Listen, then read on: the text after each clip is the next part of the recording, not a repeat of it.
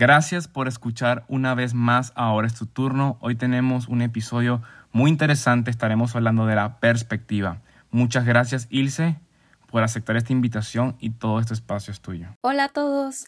Qué cool que andes por acá en Ahora es tu turno. Estoy muy feliz de estar por aquí, muy emocionada. Gracias Luis por invitarme a participar en este podcast. Es la primera vez que hago esto y la neta no sé qué estoy haciendo, si lo voy a hacer bien o no, pero espero que lo disfruten junto conmigo este episodio. Y pues bueno, hoy es mi turno. Primero me quiero presentar así rapidillo. Mi nombre es Ilse, tengo 22 años, estoy a un semestre de terminar la carrera de diseño gráfico. Es algo que me encanta, me apasiona toda el área creativa. Y tres cosas random sobre mí es que soy súper fan de Star Wars, amo el café con todo mi ser. Y uno de mis sueños es algún día dar un TED Talk de que la verdad no sé, solo es un goal random ahí mío. Y pues dicho esto, el título de este episodio se llama Ajustarte al lente. Todo esto que estoy por compartirles no es algo que yo me inventé o se me ocurrió así nomás. No es algo que aprendí así por mí solita, es algo que aprendí de otras personas, algo que ellos me han enseñado a mí. Con esto quiero decir que igual y muchas de las cosas que diga probablemente ya las han escuchado de otras personas. Mucho de lo que diré me inspiré o viene del episodio de Pais y Ríos, del podcast de Armadillo de Yesaya Hansen, que por cierto, se los recomiendo muchísimo y cuando acaben este episodio corran a escucharlo. Y también eh, mucho lo que digo viene de personas cercanas que me inspiran mucho, como mis papás, mi pastor, mi novio, mis amigos.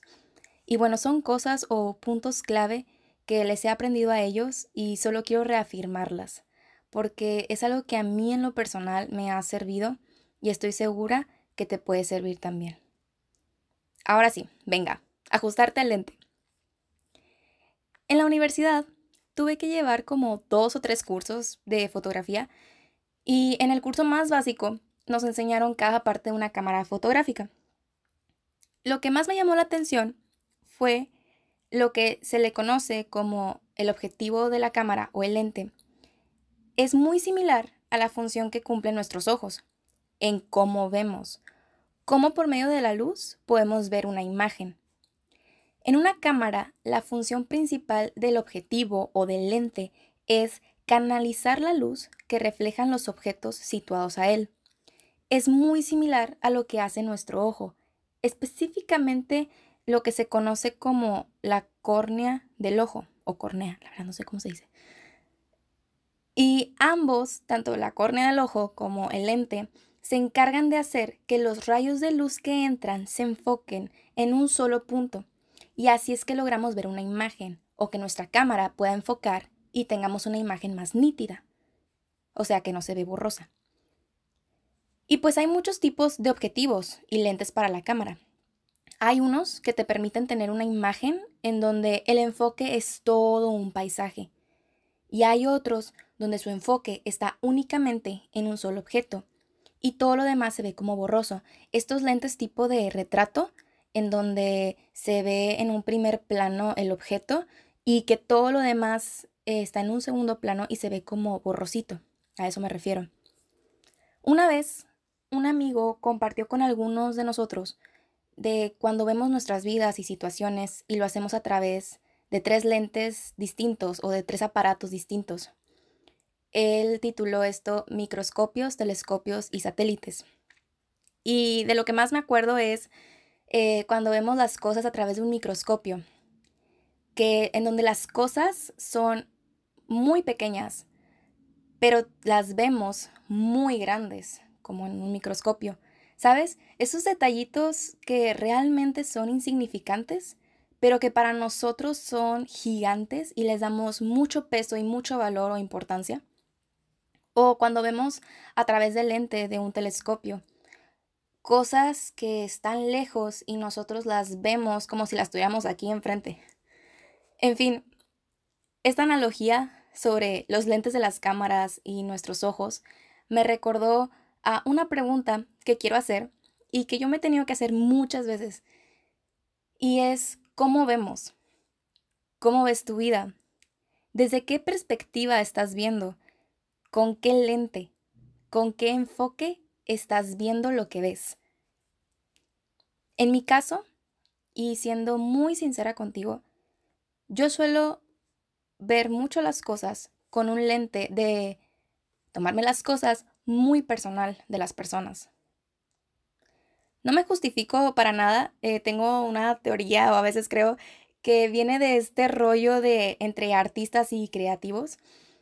Cuando viene esta parte de, de retroalimentación o crítica y viene esto, esta mala retroalimentación o este feedback y me lo tomo personal.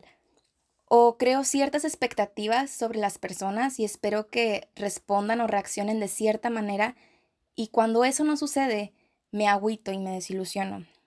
Tiendo al overthinking o sobrepensar las cosas y tiendo a tomarme las cosas muy personal. Y algo que cuando lo aprendí me ha venido ayudando a cambiar ese chip desde hace tiempo es que el ser humano está en una constante batalla. O también lo llamo lucha interna o conflicto interior. Y es definir el cómo vemos las cosas o las situaciones, lo que estamos enfrentando ahorita en este momento.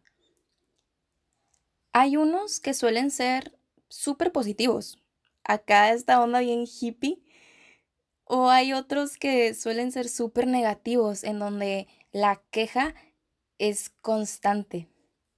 Otros pueden ser como yo, en donde le damos importancia de más a las cosas o no sé, puede que veas las cosas así súper yolo, todo te vale y todo fluye, nada influye y está bien.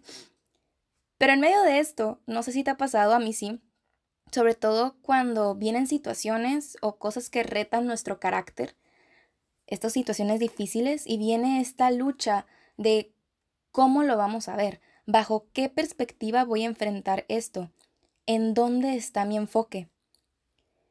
Creo que uno de los puntos principales de lo que te quiero transmitir es que tú puedes escoger cómo quieres ver. Tú decides cómo ver tu situación, la que sea que estés enfrentando. Y más allá de decirte, no hombre, aquí la clave es ser súper positivos y no hombre, no veas las cosas de forma negativa, no te quejes, que es lo más común que nos dicen. Pero quiero profundizar e ir más allá. Y algo que te puedo decir es que nuestro enfoque revela lo que hay en nuestro corazón. Y puede ser que en nuestro corazón esté el deseo por cosas que este mundo nos ofrece. Cosas como estatus, dinero, moda, sexo, ser exitoso. Y no quiere decir que estas cosas sean necesariamente malas, pero sí puedo confirmar que son cosas meramente limitadas y temporales.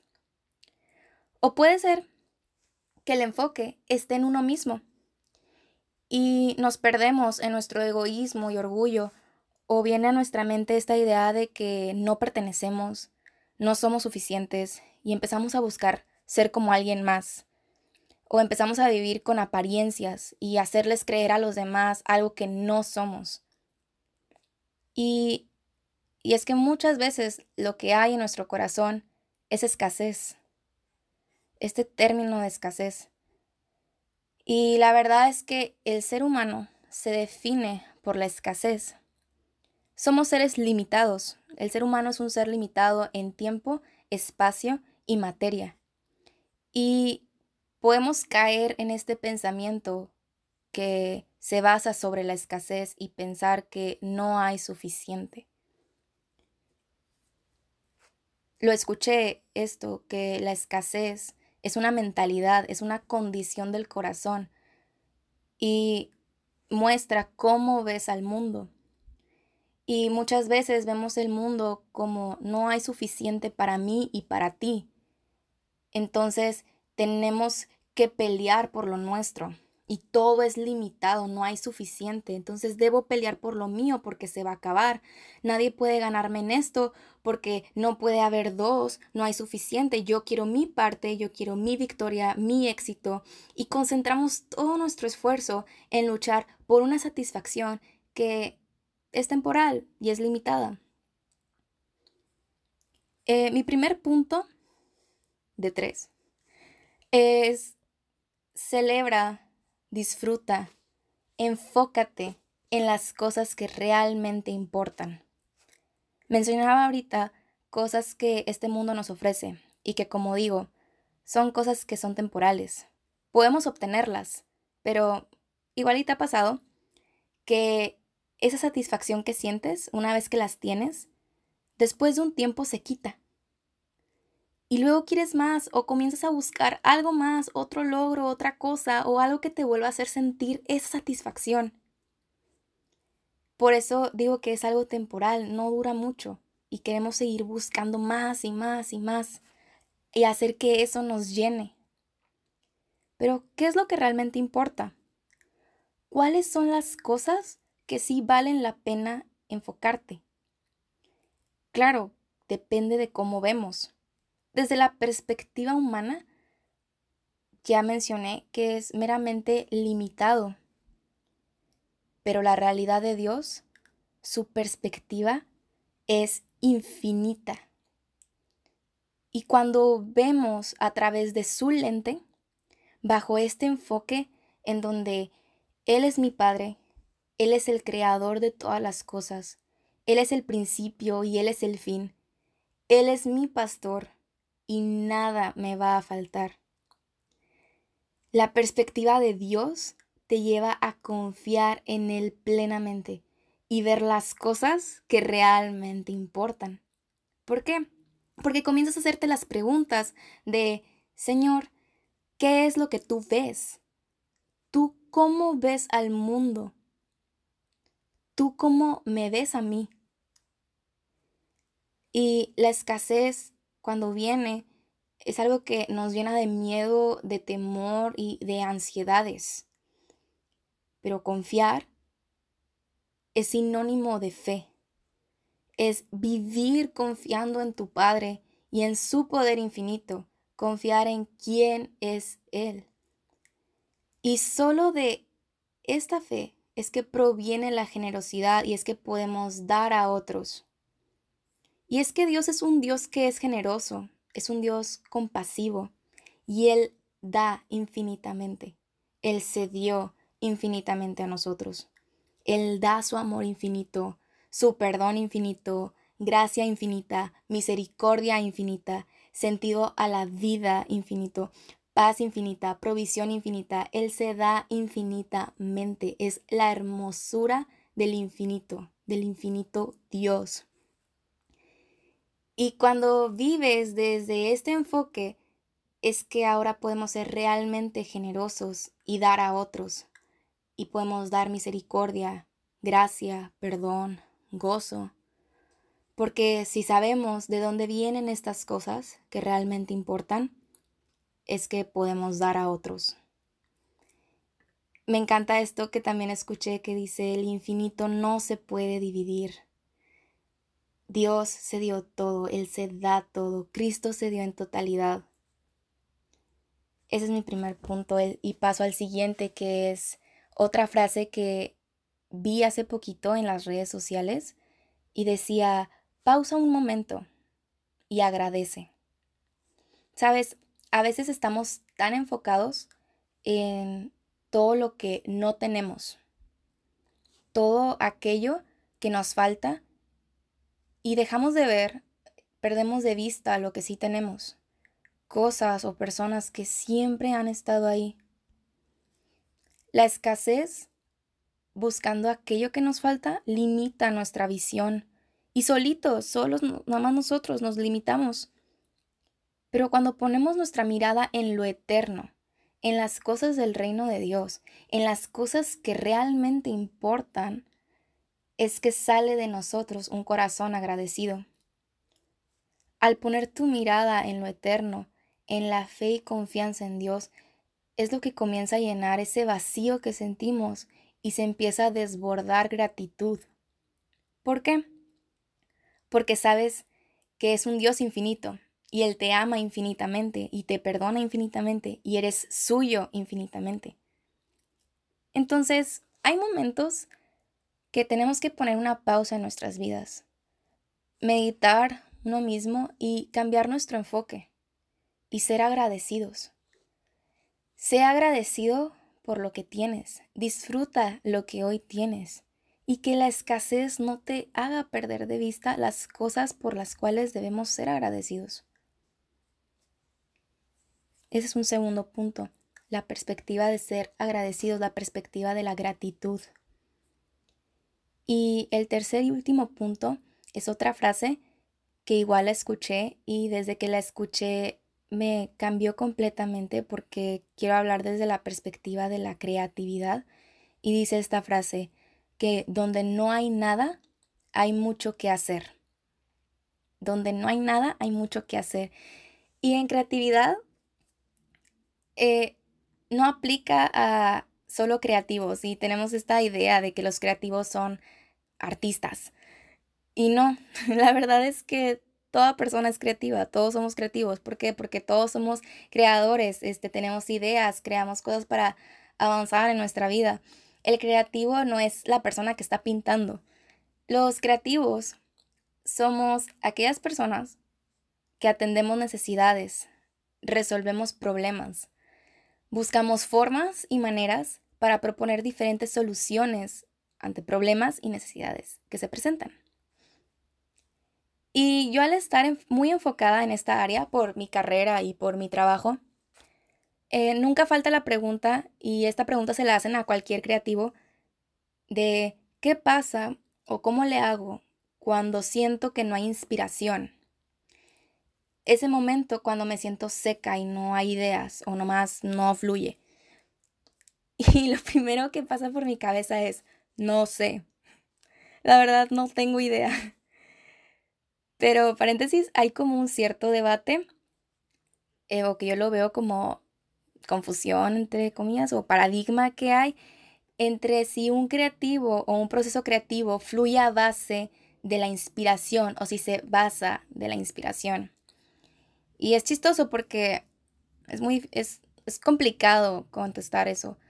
Porque si respondo que sí, pues es aquí cuando sale la pregunta de ¿Y qué pasa cuando no tengo inspiración? No hay inspiración, ¿de dónde sale todo? Y si respondo que no, pues también hasta cierto punto no es correcto. Y realmente es volver a la base de esto de, pues depende de cómo lo queramos ver y en dónde está el enfoque. Porque si el enfoque está en la inspiración, bueno, compañero, te deseo lo mejor. Pero nuestra creatividad no puede tener como base la inspiración, porque cuando llega el momento de la escasez en donde no hay inspiración, entonces ahí que procede. Pero si confiamos de dónde viene realmente la inspiración y sabiduría para que fluya la creatividad, entonces vamos a perderle el miedo a la escasez. Entonces, esto también lo escuché, no le tengas miedo a la escasez, a la hoja en blanco, a empezar un proyecto, porque es en la escasez donde la creatividad nace. Y por eso me gusta esta frase, donde no hay nada, ahí, ahí donde no hay nada, hay mucho que hacer. Es la oportunidad perfecta para que la creatividad fluya, pues es su lugar de origen escasez. Entonces, ya para concluir esto, quiero volver a la pregunta que dije al principio de cómo vemos, con qué ojos, con qué lente vemos el mundo. ¿Cómo ves a Dios? ¿Cómo ves tu vida?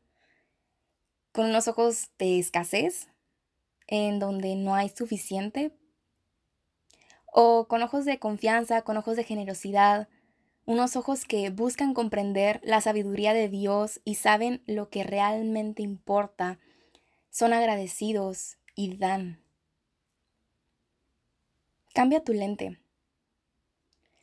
Ajústalo a la perspectiva eterna, a la sabiduría divina. Vamos a intentar ver cómo Dios ve y déjate sorprender.